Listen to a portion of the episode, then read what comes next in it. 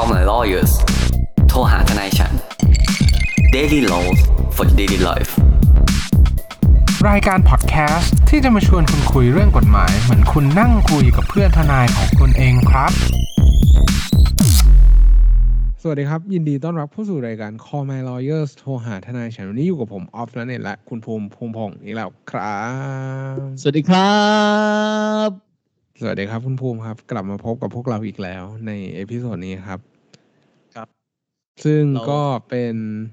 อืม episode ที่น่าแสดงความยินดีเป็นอย่างยิ่งนะครับ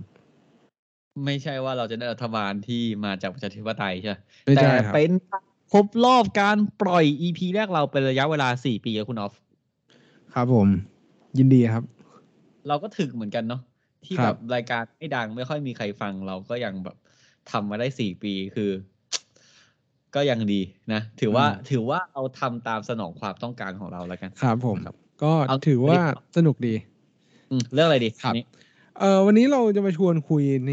เรื่องที่แบบเหมือนเพิ่งจะอัปเดตมาเป็นข่าวกันในวันนี้เลย วันนี้แหละคือวันนี้แหละ เขามีประเด็นเกี่ยวกับเอ่อการให้บริการสตรีมมิ่งเจ้าหนึ่งครับก็คือ Netflix นะครับ ว่าอืจอฮึริงๆแล้วเอ่อการให้บริการ Netflix เนี่ย ก็มีข่าวเนี่ย มีข่าวมานานแล้วแหละ ว่าจะมีการเปลี่ยนแปลงไอ้ตัวข้อกำหนดหรือเงื่อนไขในการให้บริการออกมาในรูปแบบนี้เพื่อครับที่จะจำกัดการใช้งานของแต่ละ user แต่ละ account ที่มีการ subscription ไปที่ตัว Netflix คือคือต้องบอกแบบนี้ครับว่าอ่าด้วยความที่ Netflix เนี่ยเดิมทีมันเป็นโมเดล subscription นั่นหมายความว่าคุณต้องจ่ายเป็นรายเดือน แล้วมันสามารถ create profile เนี่ยหรือว่า create ตัวอ่า user ในในหนึ่ง account เนี่ยได้ครับหลายคน หมายความว่าครับในหนึ่งบัญชีเนี่ยคุณสามารถมีคนหลาย ๆ คนสามารถสร้างโปรไฟล์สร้างรูปแบบตัวตนของตัวเองได้ เพื่อที่จะครับอ่า มีการอัลกอริทึมมาจับในส่วนของเจนหนังหรือว่าอ่ารูปแบบภาพยนตร์ที่คุณโปรดปรานเนี่ยสามารถใช้ได้ในเป็นรายๆคน และมันก็เกิดเป็นอ่าเขาเรียกว่าไงดีวิธีการปฏิบัติสำหรับอ่าชาว Netflix เนี่ยก็คือนอมนอมนอมเนี่ย คือไม่อยากใช้คำว่านอม เดี๋ยวจะดูว่าแบบ เออ มันเป็นวัฒนธรรมหรือว่าเป็นอะหลักเขาเหปรอฏิบัติที่มัน อันนี้ คือแบบเขาเขาเขาทำกันปกติ ซึ่งมันก็เป็นวิธีการปฏิบัตินั่นแหละว่า เขาก็มีการ subscription หนึ่งบัญชีผู้ใช้ แล้วก็อ่ามีมีการแชร์ มีการกระจายตัวกันแบบคล้ายๆว่าหนึ่ง account สามารถใช้ได้ห้า user ก็เอาห้าคน มาครับหารกันเพื่อลดตัวค่า subscription แล้วไอ้โมเดล subscription เนี่ย มันก็ส่งผลกระทบต่อตัวบริษัทผู้ผลิตคอนเทนต์ก็คือ Netflix นั่นแหละว่า รายได้เขาลดลงอะอ่ายอดลด subscribe ลงแบบลดแบบเหมือนทั้งยอด subscribe เนี่ยก็ยดลดลง แล้วก็ทั้งยอดรายได้ของเขาก็ลดลง อืม เออ ถ้าผมเข้าใจไม่ผิดคุณดอฟมันแปลกๆนะเว้ยเพราะว่าคือคนที่มันแชร์กันอะเป็นเขามรู้สึกผมนะ อันนี้เราต้องบอกก่อนนะเอาง่ายๆคือ Netflix เนี่ยมันเลือกโปรแกรมได้ ถูกป่ะ คุณจะ subscription โปรแกรมไหนก็ได้ subscribe ไป ซึ่งไอ้อืที่มมันฮิตสุดอะมันคือ subscription แล้วดูได้สี่จอพร้อมกันครับครับเพราะอะไรมันถึงฮิต นอกจากที่มันดูได้สี่จอพร้อมกัน หรือมันสร้างโปรไฟล์ได้สี่อันเนี่ย คือมันสามารถดู 4K ได้ อืมครับ ไม่ใช่ Four Kings นะฮะ ไม่ใช่ไม่ใช่หนังพี่เป้นะ4 4K คือ 4K คือความละเอียดอะคือมันครับมันดู 4K ได้ เพราะว่าอะสมมตินะครับ สมมติคุณไม่ได้ subscription แบบโปรแกรมเนี้ย สมมติคุณใช้แบบดูได้สองจอ คุณก็ได้แค่อืม HD นะผมจำไม่ได้ว่ามันถึงระดับไหน แต่มันครับดู 4K ไม่ได้ครับเสร็จปุ๊บอย่างที่เขาบอกอะมันก็สมัครคนเดียวแล้วก็กระจาย แต่พอยต์ของมันอะมันไม่ได้กระจายสี่คนเว้ยอืมใช่ป่ะ ผมเห็นบางคนเนี่ย บ้านหนึ่งอะ มึงใช้กันแบบสิบกว่าคนแต่มึงเปิดพร้อมกันแค่สี่คนอะ ครับ คือคือต้องบอกแบบนี้ว่า Netflix เนี่ย จุดขายของเขาเนี่ย คือพอคุณภูพูดถึงเรื่อง 4K เนี่ย หรือว่า ครับโฟคิงไม่มีภาษาไทยแล้วก็ 4K เนี่ย ก็คือสี่พันเขาเรียกระดับสี่พันเออเรื่องความชัดของตัวคุณภาพของวิดีโอ หรือว่าคุณภาพของการแสดงผลในจอเนี่ย มันถือว่าเป็นจุดขายของ Netflix เลย มาตั้งแต่ไหนแต่ไรแล้วแหละว่าเทคโนโลยีที่เขาเอามาทำสตรีมมิ่งเนี่ยเขาเอามาทำแบบเหมือนการให้บริการเนี่ย มันเป็นวิธีหรือรือว่าเป็นรูปแบบที่เป็นการแสดงผลแบบ ใกล้เคียงมากที่สุดกับการที่คุณไปนั่งชมภาพยนตร์อยู่ในโรงหนังเลย เออคือมันชัดจริง ใช่ครับแต่ผมแบบค่อนข้างเดาแต่คุณออฟเรื่องเนี้ย คือผมรู้สึกว่า ไอคนที่มันแชร์กันอะ มันก็แชร์กันมาแต่แรกเลยคุณออฟอืมครับเข้าใจปะแล้วทำไมอยู่ดี คือยอด subscription ของมึงที่ลดลงอะ เพราะว่ามันมีทางเลือกเยอะขึ้นหรือเปล่า ครับ ถูกปะก็ถูก อืมเพราะว่าเมื่ออย่างอย่างเมื่อก่อนเราจะดูอะไร ก็ดู Netflix ถูกไหมเดี๋ยวนี้ครับมันมีอะไรอะ Amazon Prime อะมันครับมี HBO Go ครับมี HBO Max อะเนาะเราก็ครับบอกโอ้เพราะเราก็เออ มันเพมีราะเราเป็น Disney เออเราเป็น Disney Plus ครับโอ้ถ้าเป็นต่างประเทศนี่มี Apple TV ซึ่งไทยก็มีแต่ไม่ค่อยมีคอนเทนต์ที่มันแบบครับเออเออดีอะไรอย่างเงี้ยนะฮะเนี่ยบอกหมอประเทศไทยเพิ่มต้องอย่างนี้ก่อน แล้วพอยอดมันลดอย่างเงี้ย แล้วมันเกิดการบอกว่าเฮ้ยโอเคต่อไปเนี้ยไอ้สี่จอที่มึงอยากจะดูเมื่อก่อนเนี่ย มึงต้องอยู่บ้านเดียวกันเว้ยครับ เออ อันนี้พูดถึงทีวีนะ ไม่ไม่นับอืมพวกอืมุมมอืมเขานะเอครับอมึงต้องดูบ้านเดียวกันเว้ยครับถ้ามึงอยากดูมากขึ้น อ๋อ มึงอยากแชร์ เพราะว่า Netflix เคยตั้งเคยทวีตมั้ง ว่าแบบผมจำไม่ได้ loving หรือ caring is sharing a password อะเออเขาเขาเคยเขาเคยแบบครับเขาเคยเขาเคยพูดคำนี้นะ เอออมเขาบอกว่าโอเคต่อไปเนี้ยถ้ามึงจะเพิ่มบ้านเนี่ยมึงต้องจ่าย 99 บาทต่อบ้าน ครับ ก็ต้องอืมบอกก่อนว่าเราโกเราแบบเหมือนไปที่ตัวข้อเหมือนข้อกำหนดและเงื่อนไขที่มีการเปลี่ยนแปลงแล้วกัน คือหลักๆเลยอะครับ เขาก็จะพิจารณาว่าคุณเนี่ยเอ่อใช้งานอยู่ใน IP address อันเดียวกันหรือเปล่า คือเขาจะนับครับฮาร์ดแวร์แบบที่มันไม่สามารถเคลื่อนที่ได้เนี่ยเป็นหลักซะเป็นส่วนใหญ่ คือเขาเขาวัดจากตรงที่มันเป็นทีวี เป็น อุปกรณ์แบบพวก Android TV เป็น Apple TV อะไรพวกนี้ แต่แต่มันพูดว่าแบบอุปกรณ์ที่เคลื่อนที่ไม่ได้ก็ก็ไม่ถูกคุณออฟบางครั้งในบ้านผมเองอะผมก็ย้ายทีวีนะเว้ยครับ คือคุณภูมิ อันนั้นก็เล่นมุกเกินไป การที่บอกว่าเคลื่อนที่ไม่ได้เนี่ย คือมันใช้อยู่ภายในบ้านหลังนั้นแหมอ่าคุณจะยกมูฟแบบหันหน้าเปลี่ยนทิศตามฮวงจุ้ยอะไรอย่างเงี้ย มันก็ไม่ได้เปลี่ยน IP address หรือว่าตัวที่อยู่ที่มัน ได้มีการเอ่อต่อหรือว่าเชื่อมต่อกับตัวเซิร์ฟเวอร์ของ Netflix คือพอพอมันพูดเป็นแบบนี้ นั่นหมายความว่าอธิบายคร่าวๆง่าย ๆ ก็คือครับในกรณีที่มีบ้านหลังเดียว คุณเป็นเจ้าของเออบัญชีผู้ใช้เดียว แล้วก็มีบ้านหลังเดียว บ้านหลังเดียวมีอักี่นเนี้เสายครับโอ้โหโทษโทษโทษโทษโทษอ่าเชิญเชิญต่อต่อครับ ได้ครับ ก็คือกำลังจะบอกว่าถ้ามีบ้านหลังเดียว แล้วคุณไม่ได้แชร์กับคนอื่น นอกเหนือครอบครัว ซึ่งครอบครัวจริง ๆ แล้วเนี่ยไม่ว่าจะเป็นทีวีกี่เครื่องก็ตาม เชื่อมต่ออยู่ในบ้านหลังเดียวกันเนี่ย อันนี้ก็ถือว่าใช้งานได้เหมือนปกติ ไม่มีผลกระทบใดอืมอืมอืมแต่ loving is caring ไงเอ้ย caring ครั is บ sharing ไง คือครับแต่มันจะมีปัญหากับพวกอย่างเนี้ย พวกแบบบ้านเดียวอะ เอ้ยแบบอ่าสมัคร user เดียวอะ มึงใช้เป็นสิบบ้านอะๆ ครับอะอย่างผมเนี่ยผมมีปัญหาเลยผมบอกเลย ตอนคุณออฟแบบแชร์เรื่องนี้มา คือผมเนี่ยใช้ username เดียวกับคุณแม่ ครับ แล้วบ้านผมกับบ้านคุณแม่เนี่ย อยู่คนละที่กัน เอออือมเนี่ยครับ แต่แต่ผมก็บอกคุณออฟไปแล้วว่าเดี๋ยวเดี๋ยวเราค่อยบอกตอนจบแล้วกันเพราะผมรู้สึกไงกับเรื่องนี้ก่คอรันบอะมันก็เริ่มเก็บขึ้นมาใช่ไหมคุณออฟเก็บอืมยังไงนะครับ ครับก็จะเป็นเก็บคือมันจะมี main profile หรือว่าเอ่อบัญชีผู้ใช้หลักแหละ ว่าบ้านไหนเนี่ยจะเป็นบ้านหลัก ซึ่งผมเข้าใจว่า ท้ายที่สุดแล้วเนี่ย เดี๋ยว Netflix เขาก็จะมีวิธีการ manage แหละว่ามันก็ถ้าสมมุติว่ามันออกแบบมาดีเนี่ย มันสามารถเลือกได้ว่าโปรไฟล์ไหนหรือว่าการ login ไหนเนี่ย ถือว่าเป็น login หลัก แต่ว่าณวันนี้ด้วยความที่ระบบมันยังไม่ได้เหมือนเริ่มปฏิบัติการจริง เราก็อาจจะคิดไว้ใน concept คร่าวๆว่า เออ บ้านที่มันมีการ login อยู่ มีการใช้งานอยู่บ่อยครั้งบนอ่าทีวี เนี่ย ก็ถือว่าเป็นครับบ้านหลักครับไอ้บัญชีผู้ใช้ที่ไป login ในบ้านอื่นที่ใช้อินเทอร์เน็ตคนละเครือข่ายกันอะหมายความว่าอ่าถ้าพูดเทคนิคก็คือใช้คนละ IP address อะก็คือใช้เน็ตคนละเราเตอร์กันอะอ่าใช้เน็ตคนละเราเตอร์กันในอุปกรณ์ที่มันเคลื่อนไหวเอ่อเคลื่อนที่ไม่ได้นะ หมายความอืมว่าทีวีนั้นอะไปต่อกับ เราเตอร์ตัวอื่น อย่างเงี้ยก็ถือว่าเป็นครับอีกหนึ่งบ้านที่เพิ่มขึ้นมา อ่า ครับ มันก็จะเสียค่าบริการเพิ่มเติมเป็นอ่า ราคาพิเศษขึ้นไปในส่วนแต่ละจุดแต่ละจุด ก็คือไอ้บ้านเดียวกันเนี่ยไม่ใช่ว่าคุณอยู่หอพักเดียวกันจะนับเป็นบ้านเดียวกันนะคุณตอนเน็ตครับเราคุณตอนเน็ตคนเราเตอร์กันก็หรือไม่อีเวนต์เอาบ้านคุณใหญ่จัด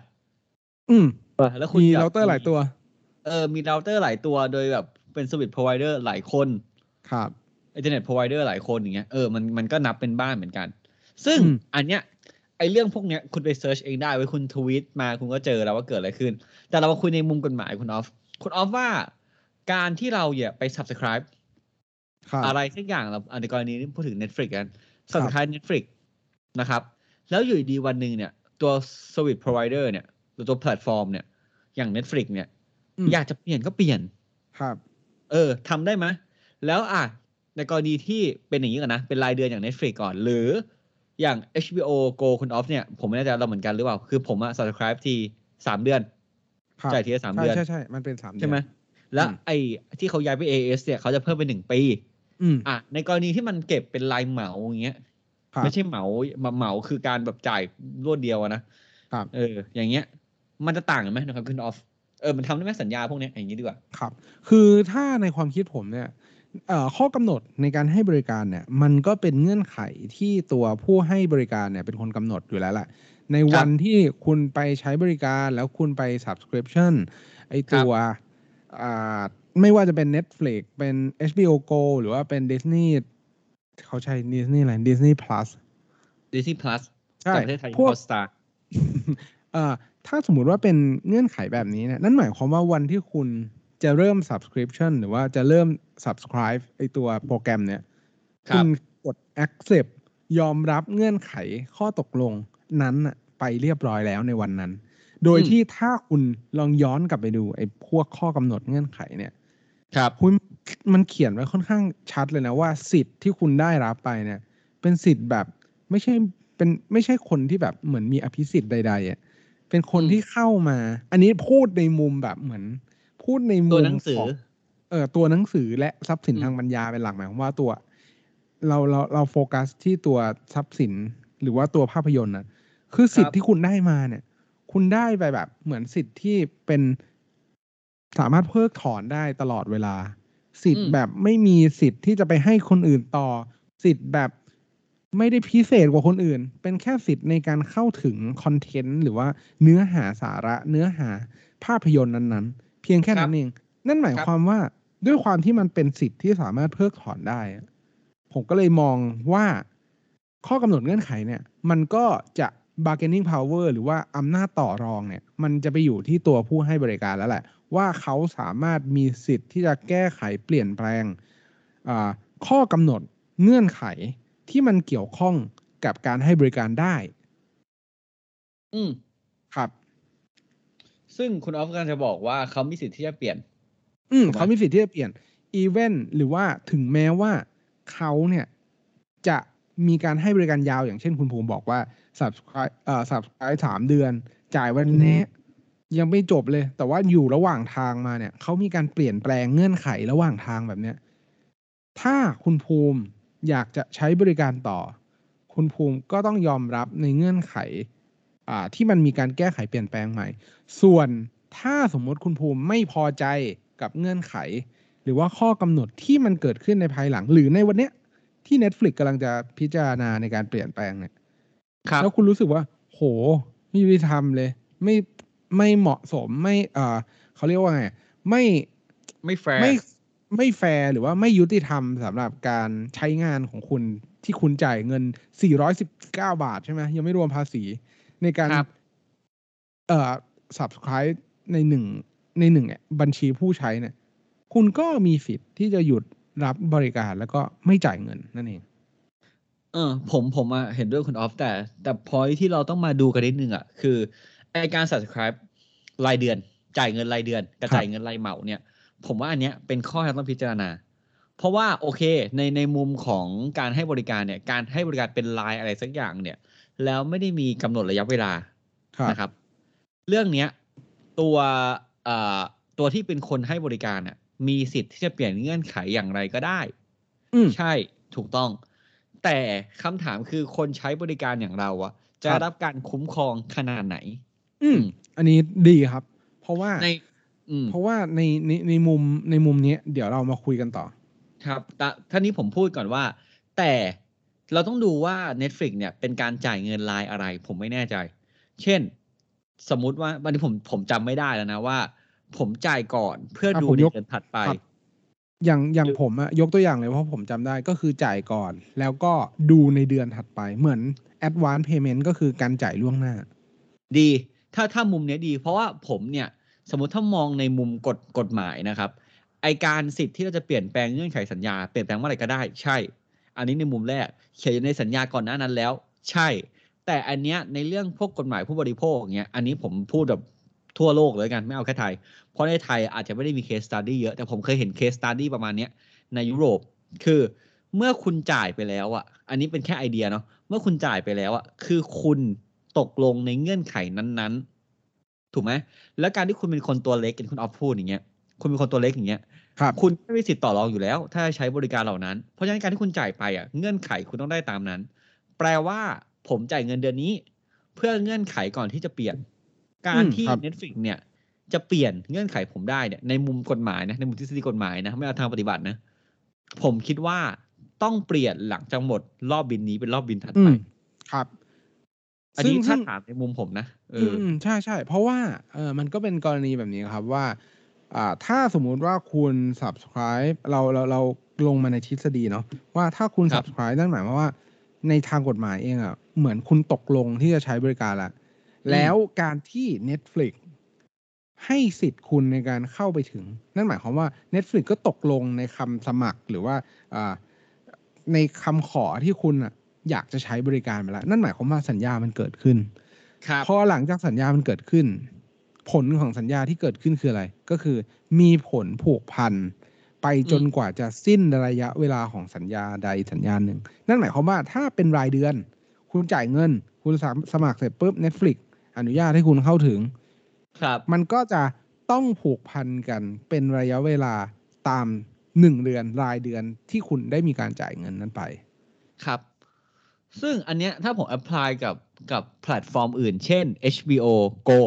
ถูกไหมที่จ่ายครับรายสามเดือนอย่างเงี้ย ผมก็จะ apply ทฤษฎีเดียวกัน อืมครับคือผมจ่ายสามเดือน สิทธิ์ผมในสามเดือนเนี้ยต้องอยู่ครบครับส่วนสิทธิของตัวคนให้บริการจะเปลี่ยนอะไรยังไง ก็เรื่องของคุณครับแล้วพอหลังจากจบ period ที่ผมจ่ายเงินไป เรามาว่ากันว่าผมอืมจะต่อไหม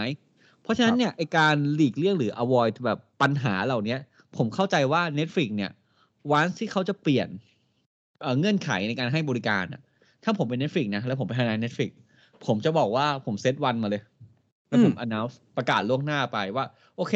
อีกสามจะเดืริ่อนเมื่อไหร่อ่าเออ เราจะลอนเรื่องนี้นะ คุณไปศึกษามาเลย คุณไปต่อกับเรา เราให้คุณไปด้วย คุณไม่ไปต่อ คุณไม่ต้องไป เรื่องของคุณ แต่คุณรู้อยู่แล้วนะ ถูกไหมครับถูกไหมคถูรับกปะเพราะเออเพราะคุณต้องรู้อยู่แล้ว ว่ามันว่า เอ้ย คุณต้องรับเงื่อนไขเหล่านี้คำถามคือเขามีสิทธิ์เปลี่ยนไหม มี เรามีได้สิทธิ์ในการรับการคุ้มครองไหม ใช่ และการที่เขาจะเปลี่ยนเนี่ยในมุมมองอันนี้เราก็จะ shift ไปหัวข้อถัดไปแล้วคุณออฟน่าจะพูดเรื่องเนี้ยคือ แล้วการที่เขาเปลี่ยนเนี่ย ในระหว่างที่เราเป็นลูกค้าเขาอยู่เนี่ย มันเป็นเรื่องของ unfair หรือเปล่า ครับ อ่าคุณออฟว่าไง คือมันเป็นเรื่องของอ่า unfair หรือเปล่าเนี่ย เราต้องพิจารณาว่าอ่าเขาเออเวลาเขาพิจารณาถึงว่าข้อสัญญานั้นนะเป็นข้อสัญญาที่ไม่เป็นธรรมหรือเปล่าเนี่ย ส่วนมากเขาจะพิจารณา ถึงเรื่องอำนาจการต่อรองระหว่างตัวอ่าผู้บริโภคกับตัวผู้ประกอบกิจการ ก็คือระหว่างพูดง่ายๆคือระหว่าง Netflix กับเราอะว่าครับครับว่าเราเนี่ยสามารถไปต่อรองหรือว่าไปมีการเจรจากับ Netflix ได้ไหมว่า Netflix 99 เนี่ย ขอเป็นเดือนเจ็ดแล้วกัน อันนี้เดือนต่อหกเนี่ย เดือนหกเนี่ยมันเร็วเกินไปอ่า ผมก็วางแผนการเงินไม่ทัน เพิ่มมาเดือนละครับ99บาท ปีหนึ่งก็เกือบพันสองครัมับนก็ลำบากเหมือนกันนะ อะไรอย่างเงี้ยอืมเวลาเขาพิจารณาเนี่ยเขาก็จะพิจารณาแบบนี้แหละครัแต่บเราก็มองในมุมกลับกันเนาะว่า การที่เขาได้มีการบอกกล่าวล่วงหน้าเนี่ย มันอาจจะเพียงพอแล้วสำหรับการที่คุณจะตัดสินใจว่า ในวันที่มันมีการ เอ่อเรียกเก็บค่าบริการพิเศษเพิ่มมาจริง ๆ เนี่ย คุณยังจะไปต่อกับ Netflix หรือเปล่า อ่า ซึ่งถูกถูกอันนี้ผมเห็นด้วย เพราะว่าครับมันไม่ใช่สัญญาที่แบบว่า หรือการใช้บริการอะไรที่เราถูกผูกมัดว่าจะต้องจ่ายหรือต้องใช้เสมอครับ มานะครับประเด็นที่สองก็คือเรื่องการแก้ไขระหว่างอืมที่คุณกำลังรับบริการครัถ้าบถามผมอะผมก็คิดว่า และเอ่อ ต้องบอกแบบนี้ว่า ถ้าถามผมเนี่ยผมก็จะคิดว่าการเปลี่ยนระหว่าง การให้บริการรายเดือนนั้นๆ เนี่ย ถ้าส่วนตัวผมจะคิดว่ามันเป็นอ่าการเปลี่ยนที่ไม่ยุติเป็นเป็นเอ่อแบบเหมือนไม่ยุติธรรมสำหรับผู้บริโภคอยู่แล้วแหละเพราะครับเนื่องจากว่าหนึ่งไม่มีระยะเวลาให้คุณแบบเตรียมตัวเตรียมใจ แล้วก็ไม่สามารถที่จะเจราจาต่อรองเพื่ออามีการขยายสิทธิ์หรือว่ามีการชดเชยใดๆ เข้ามาให้กับตัวผู้ใช้บริการ แต่แต่การที่จะบอกว่าคุณอันแฟร์ไม่อันแฟร์เนี่ยมันไม่ใช่ผลลัพธ์ของเรื่องนี้ไง เพราะผลลัพธ์เออของเรื่องเนี้ยมันเปลี่ยนไง ถ้ามันจะครับเปลี่ยนเนี่ย Netflix มีสิทธิ์อาจจะเปลี่ยนได้ตั้งแต่วันที่คุณอะ กด accept ยอมรับว่า ถ้ามีการแก้ไขข้อกำหนดเงื่อนไขในการใช้บริการน่ะ คุณก็เป็นการให้ความยินยอมไปล่วงหน้าซึ่ง วิธีการพิสูจน์ย้อนกลับมาว่า คุณจะไปต่อสู้ว่าโอ้โหเป็นการให้ยอมรับการติ๊กความยินยอมล่วงหน้าพวกนี้นั่นไม่สามารถผูกพันผลในอนาคตได้เนี่ย มันก็เป็นอีกเรื่องหนึ่งกับเงินที่คุณจ่ายในรายเดือน ผมก็จะพูดเลย ว่าโอเค คือไอ้ข้อนั้นตาสำหรับผมนะ ว่าจะเปลี่ยนแปลงอะไรก็ได้ข้อนี้สำหรับผมมาเป็นโมฆะเว้ยอืมครับ คือมันไม่ผลทางกฎหมายหรอก แม่งเขียนไว้อย่างนั้นแหละ แต่คำถามคือ คุณจะสู้ชิบหายเพื่อ เงินเดือนนั้นเหรอ อะ ผมก็ถูกอาจปะจะมองแบบนี้ไงคุณภูมิว่าถ้าผมเป็น NGO สักคนหนึ่ง อ่าใช่ใช่ใช่ใช่อ่าเห็นด้วยอืมผมเพื่อจะบอกที่จะคุ้มครองไม่ให้มันเป็น อ่า ไม่ให้มันเป็นตัวอย่างที่ไม่ดีสำหรับการให้บริการอะไรพวกเนี้ย มันก็อาจจะไปเวรนั้นได้ แต่ว่า เงินค่า subscription มันคุ้มค่ากับการที่คุณต้องไปศาลเอาอย่างเงี้ย ไม่ต้องถึงศาหรือลเปล่านะฟอสบอล แล้วคุณนั่งรถอะไปถึงแจ้งวัฒนะ อืมสามสี่รอบเนี่ย มันคุ้มไหมอย่างนี้ก่อน คือเราเป็นคนตัวเล็กกับคุณไงเราก็เสียเปรียบเว้ยผมบอกครับเลย ในมุมเนี้ย แต่ผมอยากขอผมขอผมโน้ต อันนี้ไม่ใช่ผมผมไม่ได้เข้าข้างในทุน และไม่ได้ทำตัวเป็นทนายที่แบบ represent นายทุนนะอืม เรามาดูที่เจตนารมณ์ของกฎหมายเจตนาโทษเจตนารมณ์ของสัญญาดีกว่า terms ครับ and conditions ตอนแรกอะเขาสร้าง account มา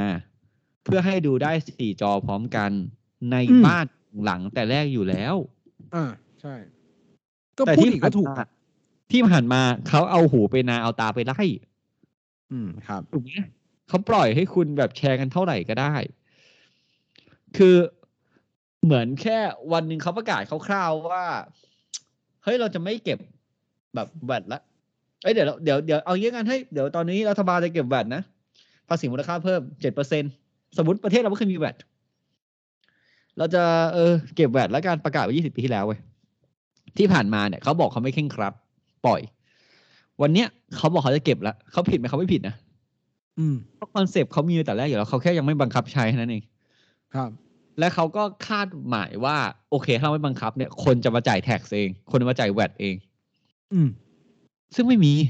ถูกไหมครับเขาบอกว่ากูตั้งแต่แรกมาให้พวกมึงใช้กันในบ้านหลังเดียว อืมมึงไม่ใช้อื มมึง caring is sharing the password the password to ทุกคนครับเสร็จปุ๊บคราวนี้ พอวันหนึ่งกูบอกว่าอ้าวไม่ละกูว่า principle ที่กูวางมากู ไม่ได้ใช้อย่างถูกต้องแล้วกูขออนุญาตบังคับใช้มันอย่างเคร่งครัดแล้วกัน แต่ไม่เป็นไรเว้ยถ้าคุณมีอยากแชร์ไม่มีกูอะเออมีเอาจริงเหรอตอนนี้เข้ามามีแชร์มีกูไม่อะใช่ไม่ใช่ไม่ใช่ไม่ใช่ไม่ใช่หมายความว่า ถ้ามีแชร์อยู่ Netflix ก็อยู่ไม่ได้อะ เออ ใช่ เพราะว่าเพราะว่าแบบ อะแต่เขาก็บอกว่าโอ้ไม่เป็นไรไหนๆมึงก็แชร์กันมานานงั้นกูไม่เก็บมึงเต็มทุกบ้านแล้วกันกูให้มึงบวกเก้าเก้าเป็นแอดออนเออ อะไรประมาณนั้นไป ครับ แต่แต่แต่คุณคุณต้องถามตัวเองนะ ว่าที่อืมผ่านมาเนี่ย ใครเอาเปรียบใคร ครับ แต่แต่ไม่ได้แปลว่าคุณไม่มีช้อยส์คือถ้าอืมคุณเกลียดปริกอะ คุณเกลียดแต่เสียง ตึงดึง ไอ้ที่ไม่ใช่เซเว่นนะตื่นดึงตื่นดึงอย่างนี้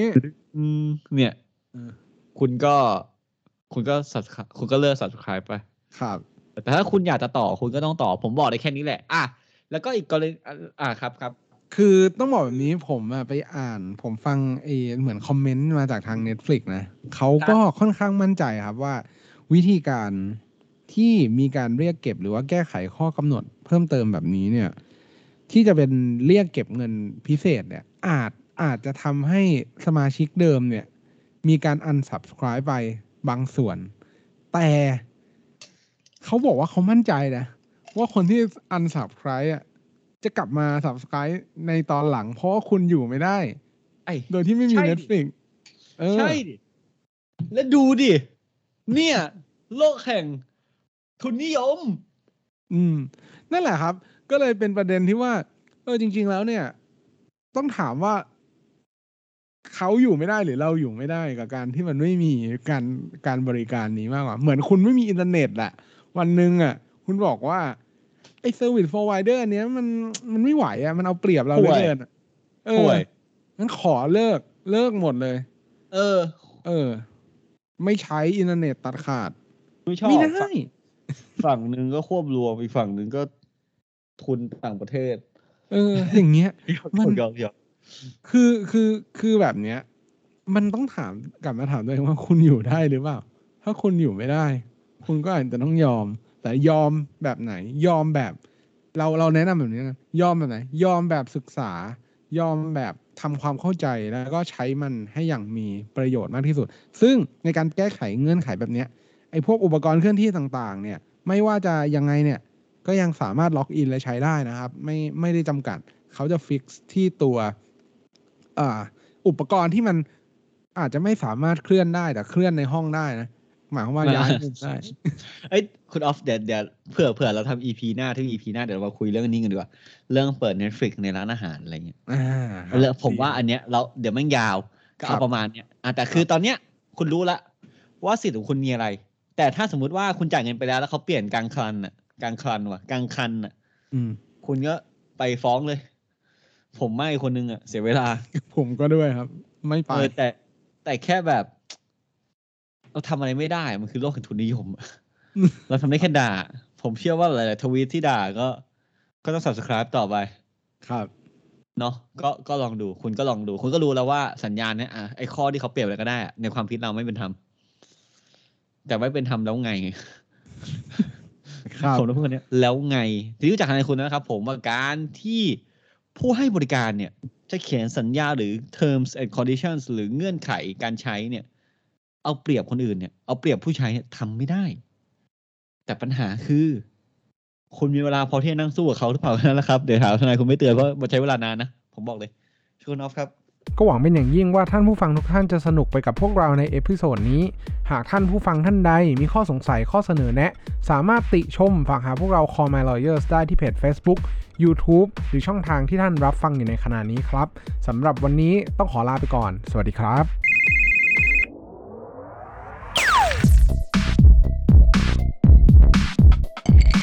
Daily laws for daily life.